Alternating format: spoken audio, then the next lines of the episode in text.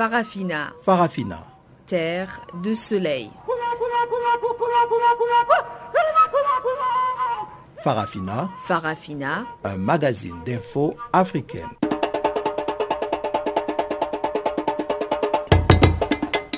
Présentation Pamela Kumba.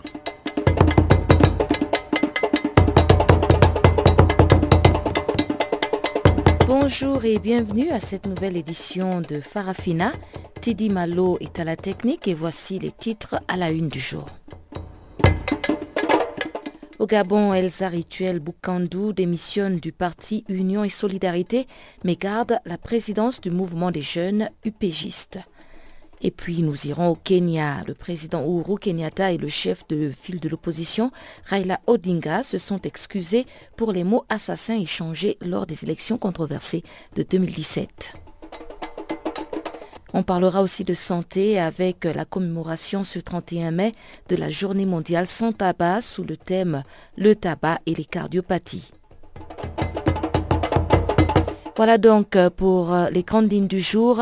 Avant d'en parler en détail, cédons d'abord l'antenne à Guillaume Cabissoso qui nous présente le bulletin des informations du jour.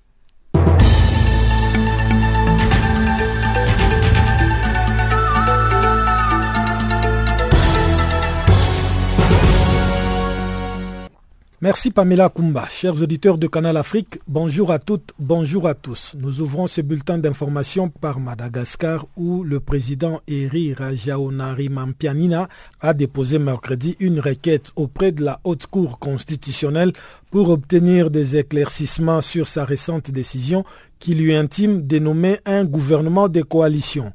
La plus haute instance judiciaire du pays a créé la surprise la semaine dernière en ordonnant la nomination d'un nouveau Premier ministre pour tenter de sortir de la crise qui oppose depuis plus d'un mois le chef de l'État à l'opposition. Dans son arrêt, la Haute Cour avait écrit que le nouveau gouvernement devra refléter les résultats des élections législatives de 2013. Ainsi, loin d'avoir apaisé les esprits, cette injonction a suscité une nouvelle polémique entre le régime et ses adversaires qui revendiquent tous les deux la majorité au sein d'un parlement où de nombreux élus ont changé de camp. La Haute Cour a en outre créé la confusion en imposant au chef de l'État de nommer un nouveau chef de gouvernement qui arrive à échéance ce vendredi et dans le même temps laisser dix jours aux deux camps pour trouver un accord amiable des sorties de crise. Direction à présent le Sénégal où la coordination des étudiants de l'Université de Saint-Louis a décidé de maintenir son mot d'ordre de grève illimité, ce malgré les mesures prises mardi par le président Macky Sall d'augmenter la bourse et de réduire les prix du petit déjeuner dans les restaurants universitaires. Les cours ont repris dans toutes les autres villes sauf à Saint-Louis où un étudiant a été tué par balle le 15 mai dernier dans des altercations avec des gendarmes. Mardi, le président sénégalais a annoncé une augmentation des bourses et une baisse du prix des repas dans les universités publiques en faveur des étudiants en grève. Depuis la mort de Mohamedou Faloussen, des milliers d'étudiants ont manifesté parfois violemment à Dakar et à Saint-Louis, mais aussi à Ziguinchor, Thiès et Bambay au centre du pays. La coordination des étudiants de Saint-Louis annonce cependant une conférence de presse vendredi au cours de laquelle ils vont pouvoir dégager les perspectives de lutte. Au Nigeria, un ancien gouverneur d'un État du nord-est du pays a été condamné mercredi à 14 ans de prison pour corruption au terme d'un procès qui a duré plus d'une décennie. Jolie Niamey a été reconnu coupable de 27 des 41 chefs d'accusation portés devant la haute cour fédérale de la capitale Abuja en conclusion d'une affaire qui avait commencé en mai 2007. Jolie Niamey, un pasteur d'église, a été accusé de piller un total de quelques 1,64 milliards de naira, soit 12,2 millions de dollars de fonds publics au cours de ses huit années au pouvoir. Il était l'un des 15 anciens gouverneurs qui ont été forcés à la démission ou incarcérés en 2007 par la Commission des crimes économiques et financiers pendant la présidence de Lusegun Obasanjo. Le juge a dénoncé un état de corruption fou dans l'état de Taraba à l'époque de Niamey et a dit vouloir montrer l'exemple avec ses procès pour dissuader d'autres fonctionnaires de commettre de tels crimes. En Algérie, des peines de 6 mois de prison ferme et 20 000 dinars d'amende, environ 146 euros, ont été requis à l'encontre de 26 personnes accusées d'appartenance au mouvement réformiste musulman de l'amadisme. Ils ont comparu mardi au tribunal d'Akbou à 180 km à l'est d'Alger, la capitale, sous les chefs d'accusation d'offense à l'islam, constitution illégale d'association et des collectes illégales des cotisations au terme d'une audience qui aura duré près de trois heures sous l'œil attentif des observateurs de la Ligue algérienne pour la défense des droits de l'homme, le verdict a été mis en délibéré et sera prononcé le 12 juin prochain. Les avocats de la défense ont dénoncé un procès politique contre des citoyens pacifiques appartenant à une école de pensée comme il en existe beaucoup à travers le monde musulman. Fin des citations. Le Parlement européen a dénoncé jeudi la condamnation à mort d'une jeune soudanaise pour avoir tué son mari accusé de l'avoir violée. Dans une résolution votée à très large majorité, l'institution réunie à Strasbourg a déploré et réprouvé la condamnation à mort de Noura Hussein Ahmad. La jeune femme âgée de 19 ans a été reconnue coupable du meurtre intentionnel de l'homme que son père l'avait forcé à épouser à l'âge de 16 ans et qui, selon elle, l'avait violée. Cette condamnation de la jeune femme qui a interjeté appel a déclenché l'indignation internationale, notamment des Nations Unies et des groupes de défense des droits de l'homme. Le Parlement européen a lui aussi demandé aux autorités soudanaises de commuer la peine de mort prononcée à son encontre et de tenir pleinement compte du fait qu'elle a agi en état de légitime défense contre un homme et ses complices qui tentaient de la violer. Fin de ce bulletin d'information, je vous laisse avec Pamela Kumba pour la suite de notre programme.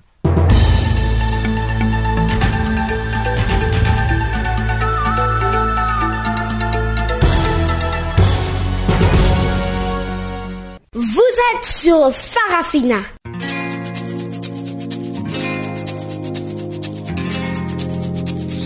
Vous écoutez Farafina, un programme en français sur Canal Afrique émettant de Johannesburg. Pour vos réactions à nos émissions, écrivez-nous soit à l'adresse électronique suivante farafina.channelafrica en un seul mot, ou envoyez-nous un SMS au numéro qui suit 00 27 833 81 56 59.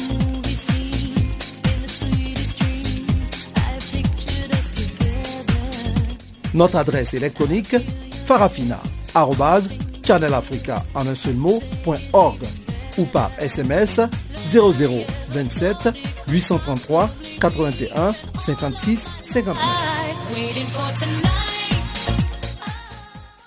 Rebonjour à tous, je l'annonçais en titre de ce magazine des actualités. Au Gabon, le parti d'opposition Union et Solidarité a enregistré un nouveau départ avec la démission mercredi d'Elsa Rituel Boukandou. Membre du bureau exécutif et présidente du mouvement des jeunes upégistes, Elsa Rituel Boukandou explique ne plus partager les mêmes idéologies que le président du parti, Jean de Dieu Moukani Iwangu. Ce dernier, qui a récemment fait son entrée au gouvernement, a entraîné les divisions caractérisées par le départ de plusieurs de ses membres. Depuis Libreville, la capitale gabonaise, nous avons joint Elsa Rituel Boukandou. Elle revient sur les raisons de sa démission. Au vu et au de toutes les manigances et, mises en œuvre au sein de notre parti pour euh, légitimer la forfaiture du président Moukani Ouango en acceptant de rentrer dans le gouvernement d'Ali Bongo en violation flagrante de nos textes, estimé qu'on n'avait plus rien à faire ensemble. Politiquement, on n'avait plus rien à faire ensemble. Idéologiquement, on n'a plus rien à faire ensemble parce qu'ils sont, maintenant du côté de la majorité. Nous, on dans un parti, nous, on de l'opposition. Je suis attachée au respect des textes. Or, eux, ils violent les textes et à ça. Et donc, j'ai démissionné. Vous démissionnez donc du parti Union et Solidarité, mais vous conservez la présidence du mouvement des jeunes UPGistes. Oui. Comment ça va se passer? C'est un mouvement de jeunesse politique autonome. Mhm. Et son autonomie s'entend par sa capacité à fixer sa propre orientation politique et à, à élire ses dirigeants. Et dans notre autonomie, on est politique. Donc le fait que je ne suis plus dans le parti politique ne me démet pas de mes fonctions de présidente. Et d'ailleurs, aujourd'hui, le vice-président du mouvement des jeunes a tenu une conférence de presse dans laquelle il réaffirmait notre appartenance, donc nous, le mouvement des jeunes, notre appartenance à l'opposition. Il réaffirmait notre autonomie par rapport à l'union et solidarité. Et il disait qu'à compter d'aujourd'hui, nous, le mouvement des jeunes, on prend acte de la rupture du lien idéologique entre notre mouvement et l'union et solidarité. Et il renvoie euh, la prise d'acte définitive euh, de cette rupture de lien à la convention de notre mouvement qui aura lieu en juin dans quelques semaines.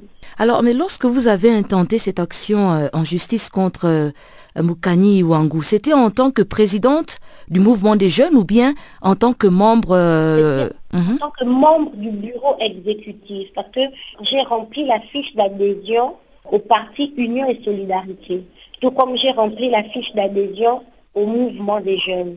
Et donc, en tant que militant de l'Union et Solidarité, j'étais membre du bureau exécutif.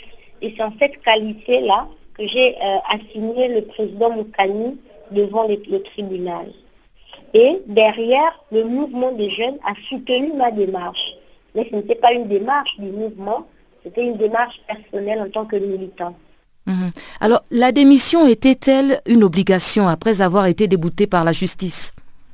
Nous n'avons pas été déboutés par la justice il n'y a jamais eu de procès. Nous avons saisi le juge en radiation de M. Moukani Ouangou. Les avocats de M. Moukani Ouangou ont soulevé la question de la compétence du juge. Ils ont dit au juge, vous n'êtes pas compétent pour connaître du litige. Mes avocats ont dit, si, Madame la Présidente, vous êtes compétent pour connaître du litige. La Présidente a dit, ok, venez mercredi 30 parce que la question de ma compétence ayant été soulevée, je dois me prononcer là-dessus. Mhm. Je vous dirai mercredi, au vu de vos arguments et au vu de la loi, si je suis compétente ou pas. Mercredi, on est arrivé au tribunal. Le juge n'a pas répondu à la question de sa compétence. Le juge a statué sur une question qui ne lui a pas été posée. Le juge dit, Madame Mukando, votre requête est irrecevable. Mais vous, me, vous dites que ma requête est recevable sur la base de quoi? Qui vous a parlé de la recevabilité? Les avocats ont soulevé l'exception d'incompétence. Prononcez-vous sur votre compétence ou pas. Vous direz, je suis compétent et après, on examine les éléments de la recevabilité ou pas. On ne peut pas aller au fond si à la forme, on ne s'est pas déjà accordé. Donc, moi, j'estime que c'est un déni de justice. Mmh. Et on n'a pas été débouté parce que c'est nous qui avons décidé de ne pas poursuivre l'affaire. On aurait pu faire appel, mais on a estimé, et parce qu'on a compris le jeu du président Moukani Ouangou, on a estimé qu'on ne va pas s'éterniser dans un conflit. On ne s'est pas engagé en politique pour remporter les batailles ou mener des batailles devant les juridictions. On s'est engagé en politique pour œuvrer au mieux vivre du peuple. Quel intérêt du peuple? Quel, est l'intérêt du peuple dans le fait de s'éterniser dans une longue procédure qui va nous faire euh, euh, oublier l'essentiel? Nous estimons que le peuple gabonais nous attend ailleurs, ailleurs que devant le tribunal. On a décidé de démissionner et de le laisser avec le parti. Comme ça, on n'a plus de conflit. Et du côté de la Guinée, le haut représentant du chef de l'État, Sidia Touré, a reçu le Premier ministre Kassori Fofana. Nous l'avons joint depuis Conakry, la capitale guinéenne, et il nous a fait le compte-rendu de cette courte rencontre. Il n'y a pas de contenu, il, rencontre les partis politiques d'opposition, enfin les partis, je crois, de l'Assemblée nationale des groupes parlementaires, mais que, à dire, l'UFDG et nous. Non, pour euh, dire qu'il était disposé à entretenir le dialogue euh, national et de trouver des solutions aux contentieux qu'il y a entre l'opposition et le parti au pouvoir. On lui a répondu que le problème c'était déjà les élections communales qui viennent se passer. Et que si on veut le calme dans la cité, il faut que ça se fasse avec euh, beaucoup d'honnêteté. Voilà. Donc vraiment, c'était pas très long. Certains journaux disent que vous étiez contre euh, sa nomination. Est-ce que vous avez quelque chose de personnel contre lui? Pourquoi je sais? Est-ce que c'est moi qui nomme les premiers ministres? Le président de la République Je dis, mais c'est dit n'importe quoi. C'est pas l'opposition qui nomme le premier ministre du gouvernement quand même, non? Ça veut dire quoi Être contre ça, ça ne veut rien dire. C'est ridicule. Peut-être que vous, auriez aimé euh, présenter quelqu'un d'autre. Mais pas du tout. Pourquoi voulez-vous que le gouvernement dans lequel je, n'ai envoyé personne, c'est moi qui vais présenter quelqu'un pour être Premier ministre? Il n'a jamais été question de ça. J'ai fait une sortie contre la corruption dans le pays. Ceux qui se sentent concernés ont pris ça pour eux, mais moi j'ai parlé de la corruption. Voilà. Cap sur les élections en décembre prochain en République démocratique du Congo, mais la question de la décrispation politique semble être le cadet des soucis des acteurs politiques congolais.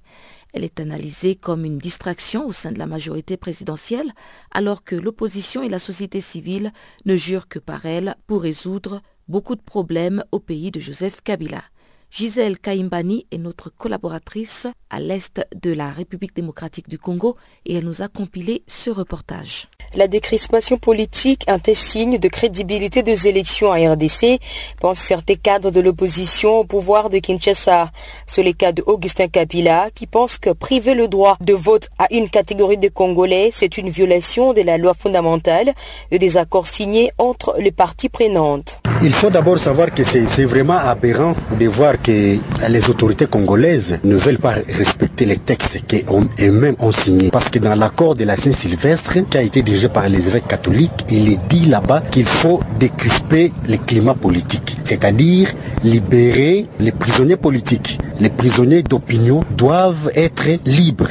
C'est ça ce que dit l'accord, puisqu'on ne peut pas aller aux élections tant que le climat politique n'est pas libéré. Donc nous devons décrisper le climat politique. Bien sûr que nous sommes, nous sommes en train de nous préparer pour ces élections qui pointent à l'horizon, mais on ne peut pas y aller tant que nos compatriotes sont encore gardés dans la prison eh, illégalement. Du côté de la majorité présidentielle, l'heure n'est pas de s'occuper des questions inutiles, comme un cadre de cette plateforme l'a dit. Mélanie Kiko pense qu'évoquer des questions sur la décrispation à ce moment précis n'est pas d'actualité comme tout Congolais, on prépare vraiment les élections. Et s'il y a des prisonniers politiques ceux qui ont même des comptes à rendre, ils doivent répondre à leurs actes. Mais ce qui nous préoccupe pour le moment, ce sont les élections. Donc les problèmes de Moïse Katumbi ou qui ce soit, vraiment, ce n'est pas ça qui peut bloquer que les élections ne puissent pas avoir lieu. Nous, nous sommes de la majorité et nous respectons intégralement ce qui est écrit sur, le calendrier électoral. Il est mieux placé pour les sports qu'il laisse la politique à nous les politiciens. Et lui, vraiment,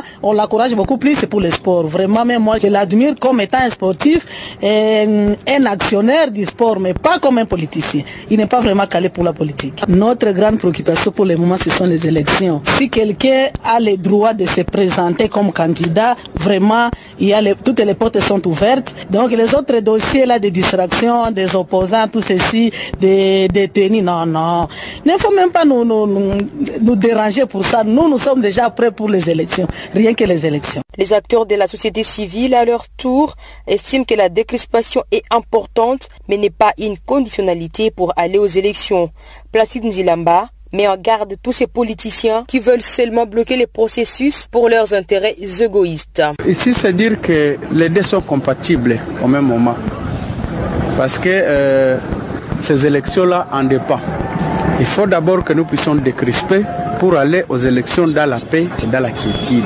Euh, nous sommes quand même curieux de constater que la décrispation n'a jamais, été exécutée totalement.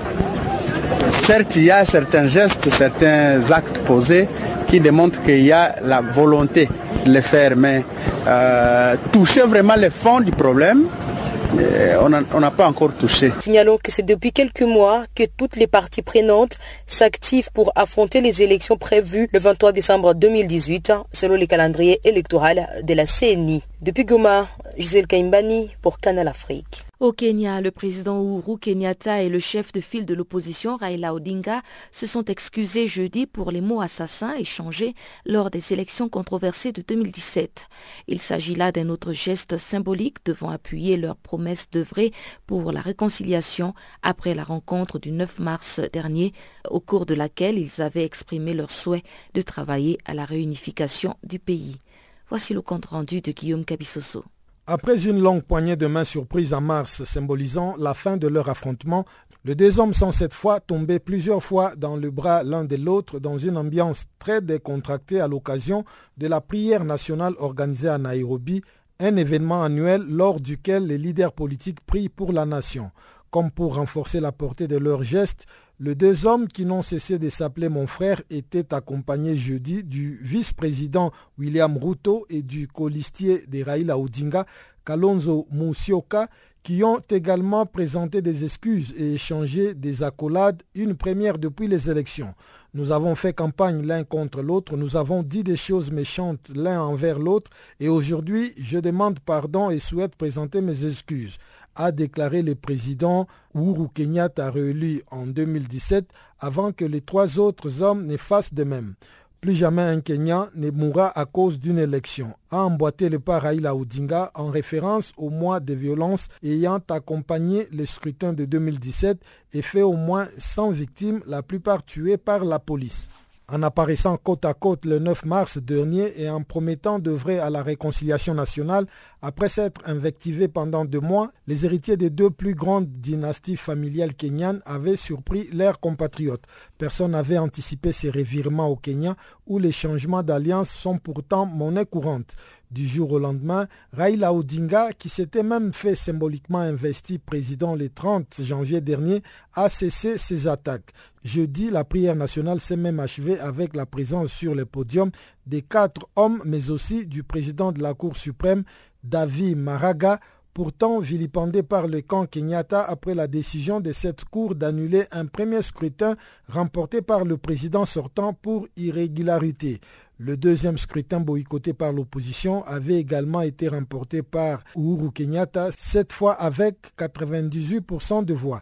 Malgré la concorde affichée jeudi, de nombreuses questions restent en suspens sur la nature exacte d'un accord conclu entre les deux hommes destiné à combler les fractures ethniques et politiques qui parcourent le Kenya mais qui n'a pour l'instant débouché sur aucune avancée concrète. Deux des plus importants alliés politiques de Raila Odinga lors de l'élection de 2017, Moussalia Moudavadi et Moses Wetangula qui reprochent à Raila Odinga sa poignée de main avec le président Uhuru Kenyatta, n'étaient pas présents jeudi à cette manifestation. Guillaume Kabisoso pour Canal Afrique. Et on repart en République démocratique du Congo pour parler du programme alimentaire mondial qui s'inquiète de l'insécurité alimentaire dans ce pays. Claude Djibidar, directeur du programme alimentaire mondial dans ce pays, parle d'une détérioration de la situation alimentaire malgré le potentiel agricole de la République démocratique du Congo.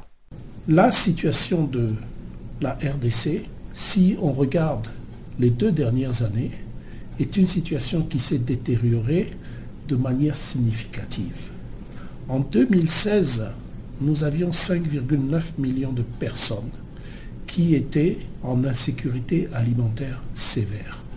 Ce chiffre est passé à 7,7 millions en 2017. Et d'après les premières indications que nous avons pour 2018, ce chiffre ne baisse pas. Il est probablement en augmentation. Et ce qu'il faut comprendre, c'est qu'il y a un tel potentiel agricole en RDC que une telle situation ne devrait normalement pas se produire.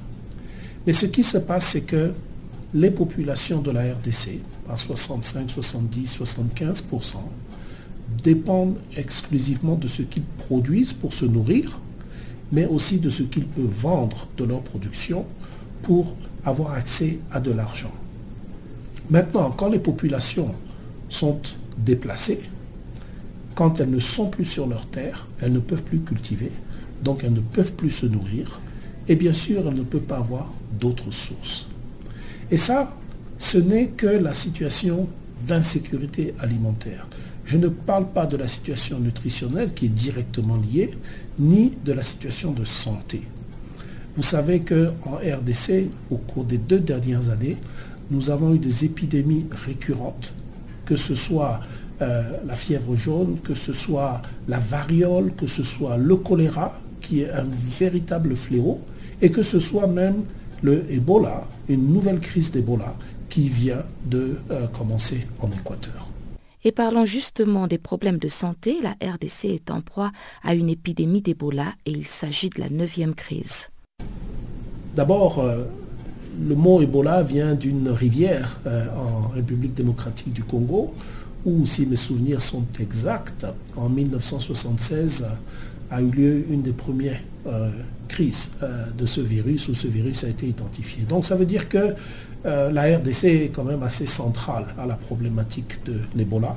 Et cela explique aussi peut-être pourquoi on en est à la neuvième crise dans ce pays, dans ce pays seul. Ensuite, il faut regarder aussi la taille du pays. C'est un pays qui est immense, hein, qui fait la taille de l'Europe euh, de l'Ouest. Euh, c'est un pays qui est recouvert, c'est vrai, de zones forestières, euh, avec des communautés qui sont très souvent enclavées, avec beaucoup de problématiques d'accès. Donc voilà, je crois que sa situation euh, fait que la RDC est peut-être, hein, et puis historiquement, est, peut-être une, zone où le Ebola euh, peut, surgir rapidement. Maintenant, pour ce qui est de la, dernière crise de, euh, de, Ebola en Équateur, le gouvernement s'est immédiatement mobilisé avec toutes ses capacités, tous ses moyens. L'Organisation mondiale de la santé s'est mobilisée aussi pour apporter toute son expertise euh, technique, médicale, son support, euh, les ONG internationales et nationales. Et le programme alimentaire mondial aussi, bien sûr, euh, s'est mobilisé pour apporter son soutien, que ce soit dans le domaine de la logistique, pour aider à l'accès, que ce soit dans d'autres domaines qui vont faciliter le travail des, médicaux, des techniciens qui vont accéder à ces zones, ou que ce soit pour euh, avoir un apport à apporter euh, les besoins euh, alimentaires ou nutritionnels aux populations qui seraient dans les besoins.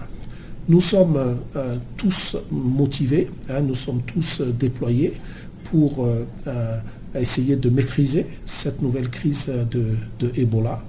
Et nous sommes, je crois, relativement confiants hein, en entendre les, différents partenaires euh, techniques médicaux, euh, il y a une confiance qu'on pourra maîtriser euh, cette crise assez, assez rapidement. Mais, comme vous le savez, au-delà des aspects médicaux et techniques, il y a aussi tout un aspect communication qui est important dans une crise comme celle-ci. particulièrement le besoin de faire comprendre aux communautés ce qu'ils peuvent faire, ce qu'ils ne doivent pas faire comment ils doivent réagir pour que ces communautés aident et contribuent à maîtriser la maladie pour que la maladie ne s'étende pas hein, au-delà de la zone qui est, euh, affectée. Donc euh, nous avons une relative confiance que ce problème sera adressé.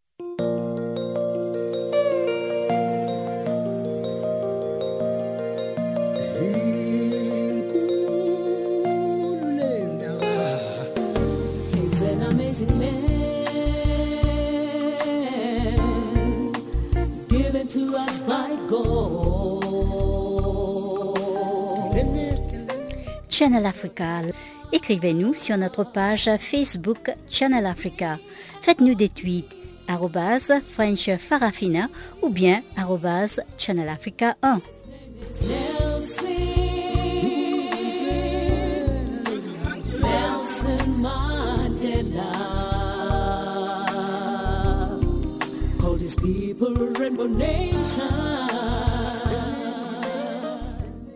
Maman, c'est Channel Africa. Et sans plus tarder, je vous propose de suivre le bulletin économique. Il est présenté par Chanceline Louraquois.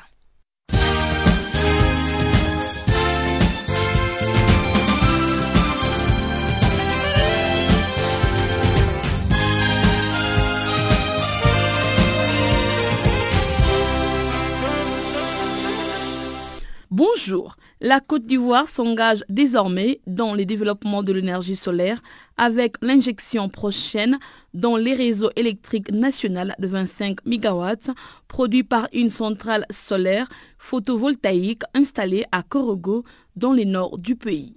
La centrale solaire est construite par Korogo Solaire, filiale de Nova Power, une société marocaine spécialisée dans le développement des projets photovoltaïques. La convention entre Corogo Solaire et l'État de la Côte d'Ivoire a été récemment approuvée et la centrale d'un coût de 23,6 milliards de francs CFA, soit environ 40 millions de dollars, devrait entrer en production au courant de cette année. Bref, la Côte d'Ivoire envisage de porter la part des énergies renouvelables dans son mix énergétique à 16% à l'horizon 2020.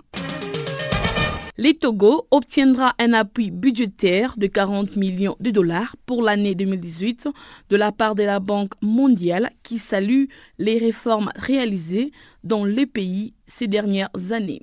Les directeurs des opérations de la Banque mondiale pour les Togo, Pierre Laporte, a annoncé l'apport de cet appui au cours d'une audience que le président togolais Fornia Simbe lui a récemment accordée on va accorder 40 millions de dollars comme appui budgétaire pour cette année et on va continuer à appuyer les pays, s'est-il exprimé devant la presse.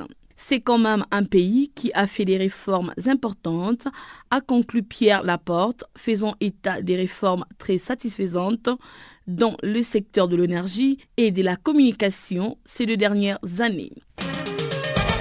Au Maroc, le groupe PESA produira sa première voiture Made in Morocco, précisément le 2 juillet prochain.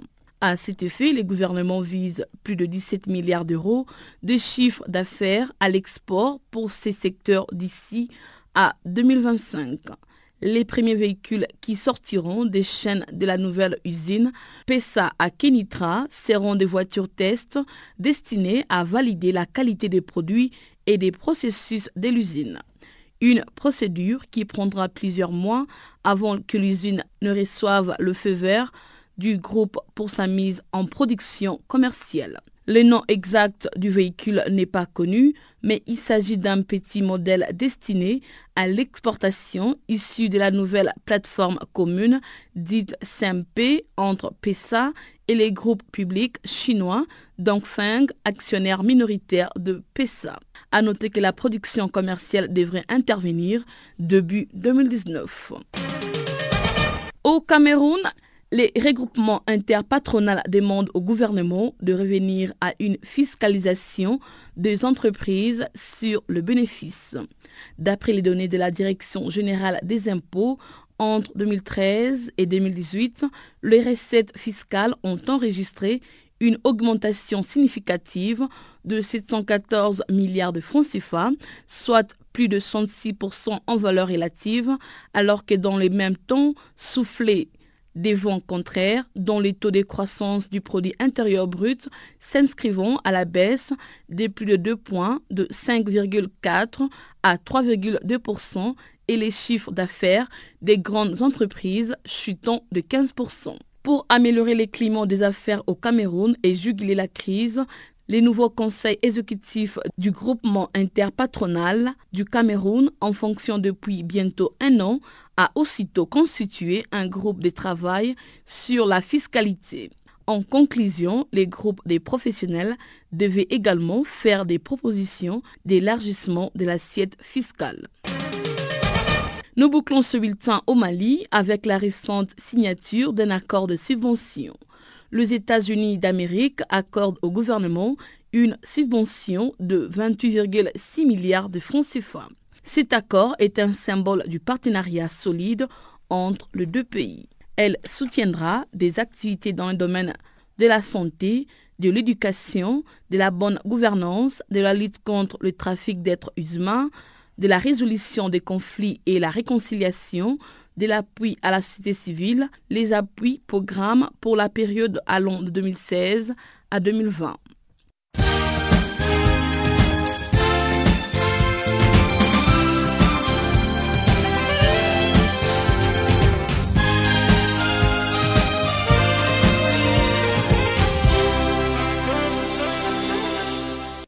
En Centrafrique, un avocat français et expert indépendant a été sommé de quitter le pays sous la pression de la mission multidimensionnelle des Nations Unies en Centrafrique. Joanne Branco faisait partie du collège de trois avocats sollicités par la MINUSCA pour prêter main forte à la Cour pénale spéciale sur les exactions commises dans le pays.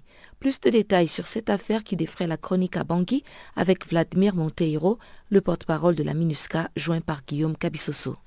Vous savez que hum, dans le cadre de la résolution 2387 euh, du Conseil de sécurité des Nations Unies, euh, la MINUSCA apporte son appui à l'opérationnalisation de la Cour pénale spéciale. Et c'est dans ce cadre qu'elle a procédé au mois de mai à un recrutement, n'est-ce pas, un appel à candidature euh, des consultants pour appuyer l'élaboration d'une stratégie de poursuite et d'instruction de la Cour. Et euh, M. Juan, Juan, Juan Branco a été retenu parmi l'équipe de, consultants sur la base du dossier qu'il a fourni et sur l'interview. Ensuite, il y a eu une signature de, de, contrat. Le 15 et le 22, il est, il est arrivé à Bangui.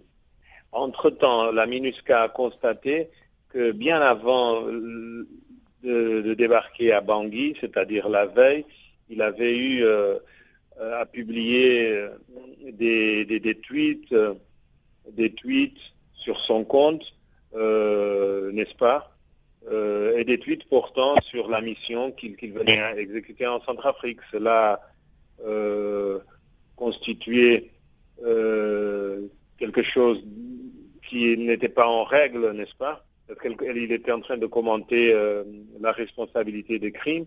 Il était euh, en train de commettre une, une faute professionnelle euh, très lourde. C'est pour cette raison que nous avons pris la, la, mesure.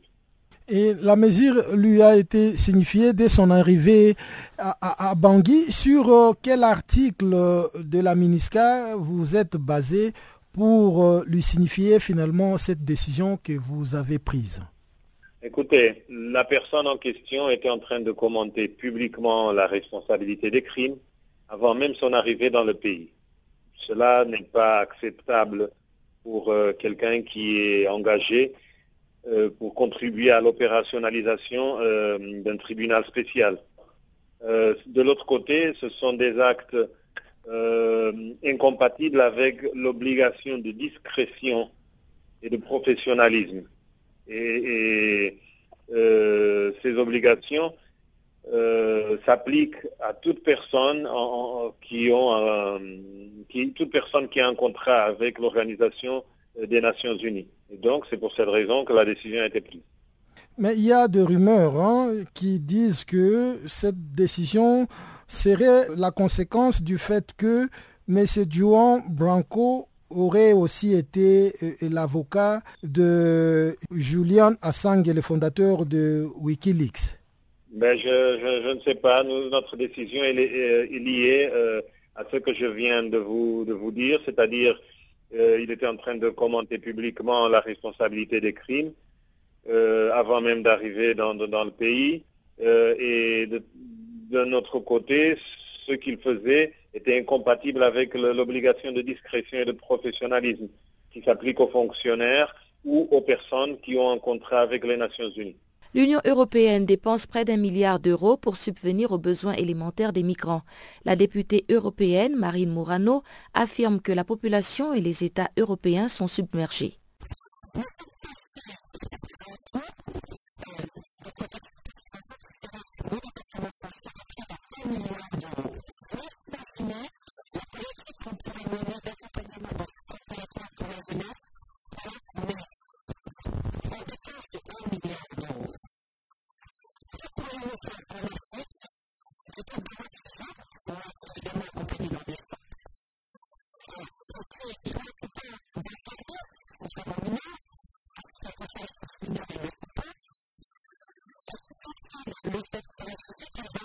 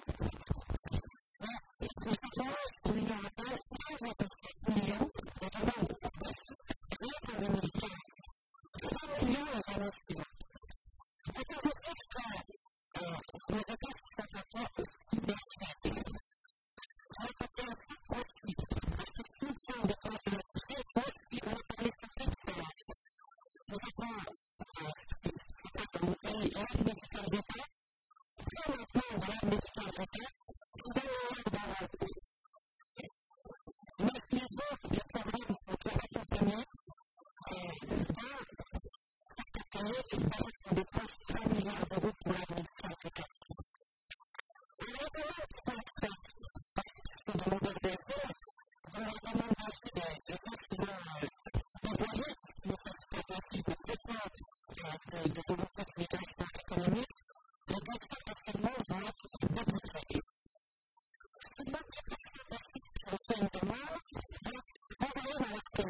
Et réponse du berger à la bergère, suivait cette réaction de l'honorable député panafricain Kone Abakar Sidiki de Côte d'Ivoire.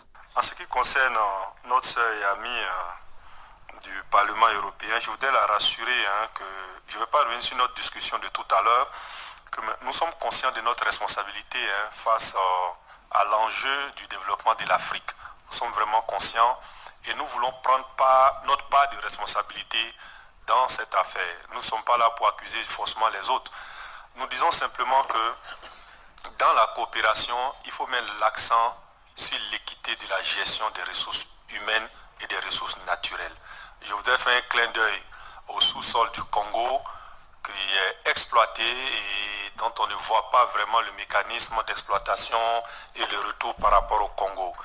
On n'avait pas été d'accord sur le sous-sol du Mali tout à l'heure. Euh, nous, nous suivons la presse euh, en termes de minerais et tout ça. Je ne voudrais pas revenir là-dessus. Pour finir, elle a parlé de 6 000 Ivoiriens donc demandeurs d'asile au niveau de la France. Et ça, je voudrais être d'accord avec elle en partie. La deuxième partie, c'est que vous, si vous avez suivi les médias au niveau de mon pays, la semaine dernière, des gens ont été arrêtés qui fabriquent des cas d'identité ivoiriennes à partir de leur maison et qui avaient en possession plus de 10 000 cas d'identité nationale ivoirienne qu'on partage à des non-ivoiriens et qui prennent ces cas d'identité pour aller demander l'asile ailleurs et ça accroît le nombre d'Ivoiriens demandeurs d'asile alors que ce n'est pas forcément des Ivoiriens. Nous nous battons ensemble hein, et je voudrais vraiment vous remercier hein, pour votre apport et pour la crédibilité de notre rapport. C'est pour vous dire que l'État ivoirien aussi se bat pour assainir donc euh, ces institutions pour assainir son mécanisme d'octroi donc de papier depuis la base, depuis l'extrait de naissance jusqu'à la carte d'identité nationale. C'est un combat collectif, commun, que nous faisons ensemble, main dans la main, mais je voudrais vous rassurer que nous sommes conscients de notre responsabilité en matière de bonne gouvernance, en matière de lutte contre la corruption, qui sont des facteurs importants pour le sous-développement de l'Afrique, mais en même temps, reconnaissons la part des autres qui doivent nous aider à stabiliser nos pays, notamment la Libye, et qui doit nous aider dans la gestion donc des ressources naturelles, notamment le sous-sol du Congo. Merci beaucoup. Bonjour à tous, c'est Yvonne Chaka Chaka. Vous écoutez Channel Africa, la voix de la renaissance africaine. Et parlons de santé à présent pour terminer avec la grande actualité. Commémoration ce jeudi de la journée mondiale sans tabac 2018. Son thème, le tabac et les cardiopathies. Pour l'occasion, un nouveau rapport de l'OMS montre un recul sensible depuis l'an 2000. Le rapport publié mercredi à l'occasion donc de cette journée mondiale sans tabac évoque toutefois une régression jugée trop lente. Ce rapport a été conjointement rédigé par l'OMS et la Fédération mondiale du cœur pour faire ressortir le lien entre le tabac et les maladies cardiovasculaires. Première explication d'Edouard Tursan d'Espagne, chercheur et consultant à l'OMS. Les maladies euh, cardiovasculaires et les maladies qui atteignent le cerveau, donc euh, les arrêts cardiaques et tout, forme partie de la plus grande quantité de décès et de maladies à travers le monde.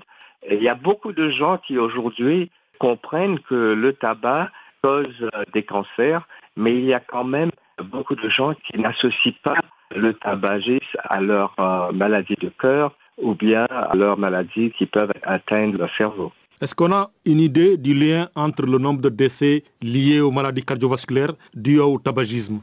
C'est à peu près 12% des maladies cardiovasculaires sont causées à cause du tabac. Et parmi ces maladies cardiovasculaires, il y a notamment l'infarctus de myocarde et d'accidents vasculaires cérébraux. À lire ça, on n'a pas l'impression que le tabac pouvait avoir de tels dégâts. Mais le tabac a des dégâts à travers toute la vie. Avant même qu'un enfant naisse, le sperme du père est endommagé par le tabac, ce qui fait qu'un enfant peut naître avec des malformations congénitales. Et puis, pendant la période de nourrisson, il y a des enfants qui sont affectés par des maladies respiratoires et aussi dans l'enfance. Et pendant les années où ils grandissent, dans les 15 ans, 16 ans, 17 ans, leur cerveau est toujours en train de former. Et c'est là que ils sont attaqués directement parce que c'est là qu'ils commencent à fumer et à se servir du tabac sans fumer.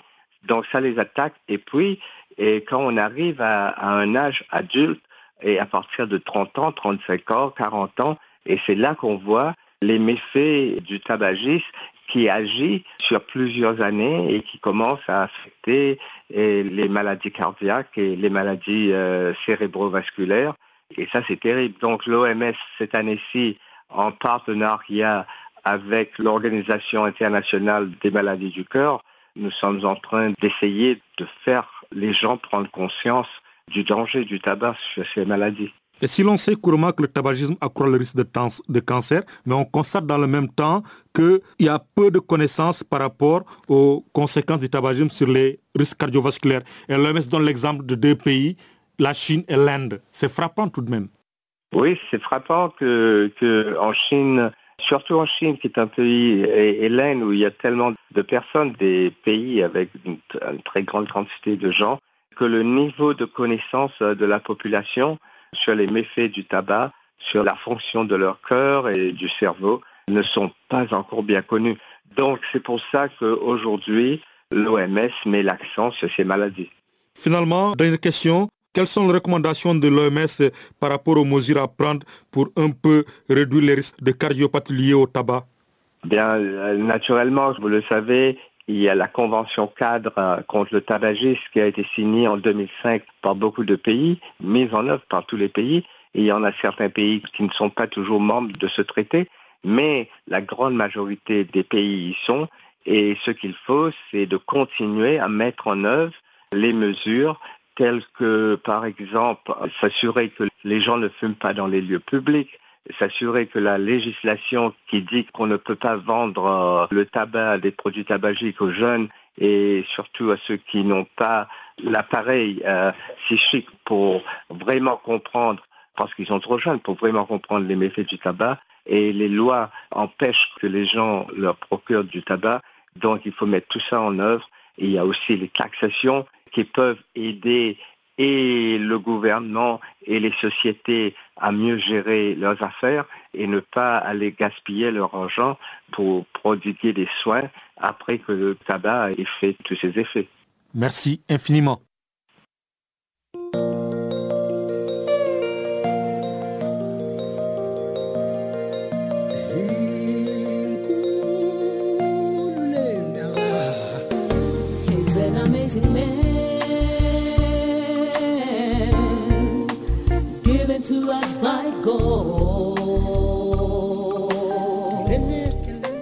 Channel Africa.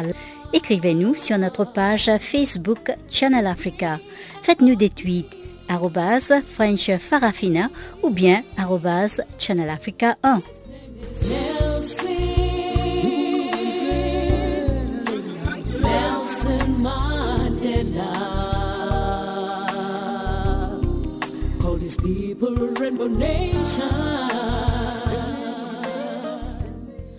Retrouvons encore une fois Chanceline Louraquois, mais cette fois-ci, elle nous présente le bulletin des sports.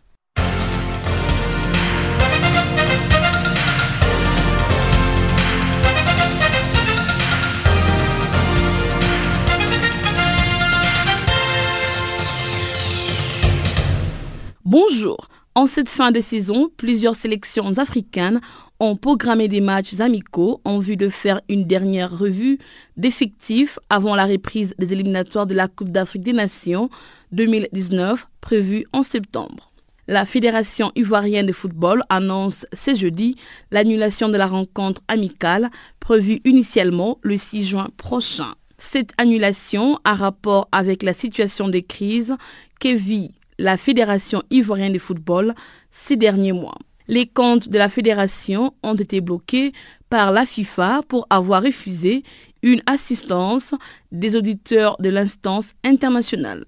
Et les postes du président Sidi Diallo vacillent depuis l'élimination de la Coupe du Monde Russie 2018. Avant de s'envoler pour l'Angleterre en vue des derniers préparatifs pour la Coupe du Monde, les Super Aigles ainsi que tout leur staff ont été reçus mercredi par Mohamedou Bouhari, président du Nigeria. Occasion pour John Obi Mikel et ses coéquipiers d'adresser leurs félicitations au chef de l'État pour avoir fait en sorte qu'il n'ait pas de problèmes des primes cette fois. Les conditions étant réunies pour que le Nigeria joue sans aucun problème, il ne reste plus qu'à voir les joueurs mouiller les maillots pour porter haut les noms de leur pays et du continent. Et c'est bien ce que promettent les Super Aigles à leur président. Deux rencontres amicales attendent les hommes des Gernoro. La première les opposera à l'Angleterre le samedi 2 juin à Wembley. Quatre jours plus tard, ils affronteront la République tchèque. Le Nigeria s'éloge dans le groupe D en compagnie de l'Argentine, de l'Islande et de la Croatie. C'est l'un des groupes les plus difficiles de la compétition. La Fédération internationale de football association a procédé en début de cette semaine au tirage au sort de la Coupe du Monde féminine de moins de 17 ans, édition 2018. Trois nations représenteront les continents. Il s'agit du Ghana, du Cameroun et de l'Afrique du Sud. Le Ghana se retrouve dans le groupe A avec le pays hôte, l'Uruguay, la Nouvelle-Zélande et la Finlande. Dans le groupe B, on retrouve le champion de la CONCACAF, de l'Afrique du Sud, du Brésil et du Japon. Le Cameroun, troisième pays africain dans la compétition, figure dans le groupe C avec un représentant de la CONCACAF, les tenantes du titre de la Corée du Nord et l'Allemagne. Enfin, la Corée du Sud, l'Espagne, CONCACAF 2, la Colombie figurent dans le groupe D. Notons que le mondial de moins de 17 ans féminin aura lieu du 13 novembre au 1er décembre 2018. Les tribunaux arbitral du sport annoncent ce jeudi que le Camerounais Ahmad Kalkaba, exclu de l'élection à la présidence de l'Association des comités nationaux olympiques d'Afrique en main 2017, n'avait commis aucune infraction. En effet, le tribunal arbitral du sport a estimé que le Camerounais n'avait pas commis de méfaits, contrairement à ce qu'avait jugé l'Association des comités nationaux olympiques d'Afrique.